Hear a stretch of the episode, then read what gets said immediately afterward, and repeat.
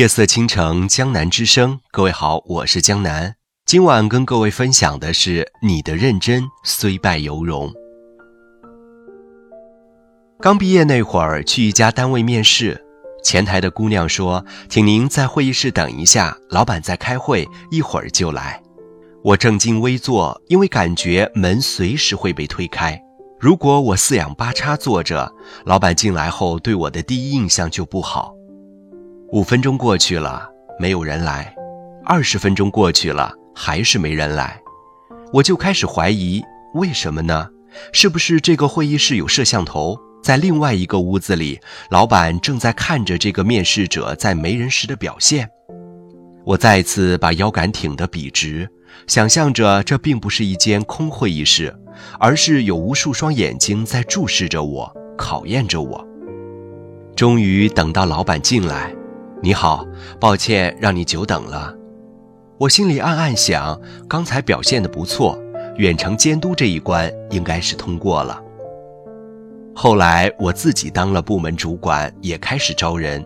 有时候手头有事，正好在忙，就跟负责人事的姑娘说：“你让她在会议室等一会儿。”本以为是五分钟能解决的事，一看时间，五十分钟过去了。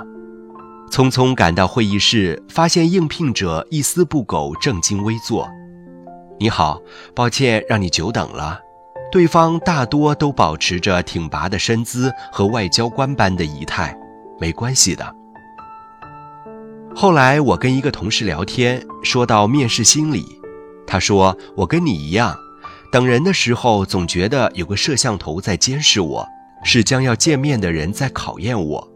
所以我会特别认真，可是实际上面试官真的很忙，真的没有时间假装开会，先在监视器里观察你四十分钟。类似的例子还有很多，比如与人约见，我一般尽量准时到。准时的意思是早到最好，如果不能早到，说十点见，就不要十点零二才出现。像北京这种交通状况，要做到这一点其实很不容易。为什么要早到？别人是否会在意？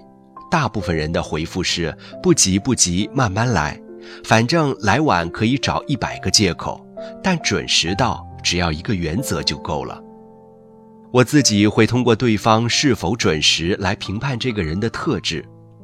总不准时的人不可信，经常不准时的人想太多。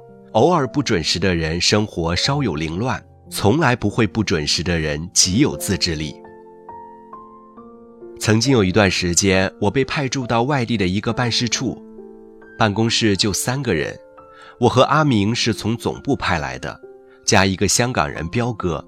老板每隔一个月才来视察一次，所以办事处基本上是放羊式管理，规定是九点上班。我们三个人里，彪哥是八点到，我是八点四十到，阿明一般是十点半到。我几乎每天早上进办公室的时候，都能看到彪哥坐在电脑前，我老远就跟他打招呼：“彪哥早。”彪哥一直很照顾我，后来我从那个单位辞职，彪哥还跟我联系过几次，给了我一些机会。彪哥跟我说：“我觉得你很认真，所以我愿意帮你。”我问他是因为早到这件事吗？也不完全是，就是看你一直都在好好干活。我趁着这个机会就问他：“彪哥，你为什么也一直早到呢？”彪哥说：“我们香港人说，打一份工挣一份钱，就要对得起这个老板，对得起这件事。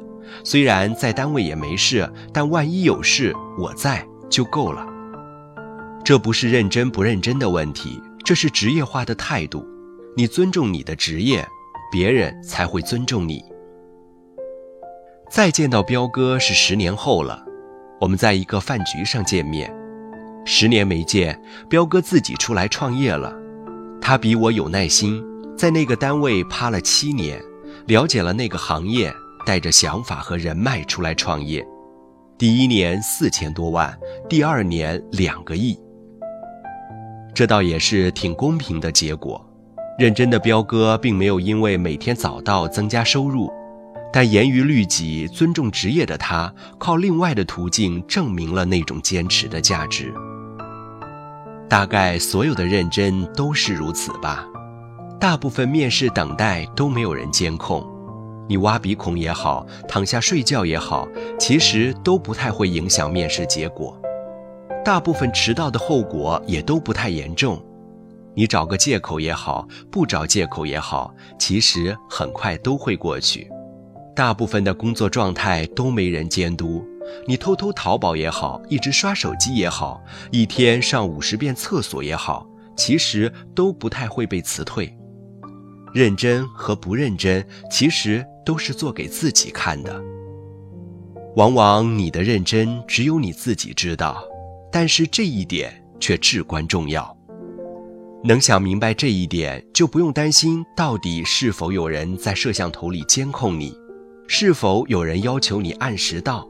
是否有人盯着你的考勤？因为即便这些认真没有被看到，它也会潜移默化地影响你，让你成为更好的人。